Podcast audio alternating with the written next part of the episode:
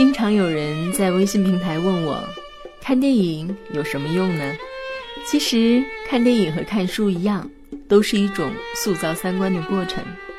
也许看上去效果不会太明显，但在潜移默化之中，你看待世界的方式、对事物的理解、为人处事的态度，都会比不看书、不看电影要完整或者丰富的多。电影常常能让我们看到不同人的人生际遇，会看到不同地方的人文风貌，会看到不同性格的人对待生活的方式与态度。这其中，无论是基于现实的直接勾勒，还是基于想象的大胆描绘，都能让我们看到自己生活之外更大、更广阔的世界。我们的世界观、人生观以及价值观，会在不同的电影熏陶下，不断的被更新。结合自己的生活思考与书籍领悟，渐渐的就会塑造成一种属于你自己的三观。比如观看《勇敢的心》《肖申克的救赎》《楚门的世界》等电影的时候，你会更加明白自由的意义。而观看《死亡诗社》《美丽心灵》《心灵捕手》等电影之后，你会更加懂得人生的价值。观看《罗马假日》《泰坦尼克号》《怦然心动》等电影时，你会更加知晓爱情的意义。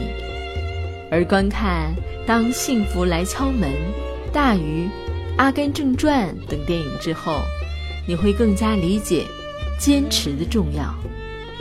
你看《二零零一太空漫游》《星球大战》《黑客帝国》《盗梦空间》等电影时，会发现更大的世界；看《教父》《这个杀手不太冷》《一个叫欧维的男人决定去死》等电影时，会知道一个男人要做些什么才算令人敬重。你看《V 字仇杀队》《罗生门》。《朗读者》等电影时，会看到思想的力量与人性的百态。凡此种种，都是电影可以带给我们无形的、潜移默化的影响与教益。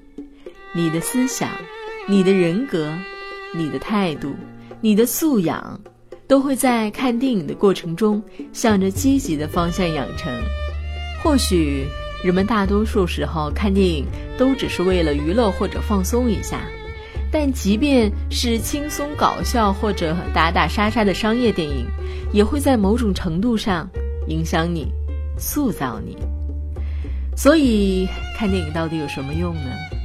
看电影可以让你的三观养成不再限于身边人的影响与常规教育，从而成为更完整、更丰富的人，收获更充实。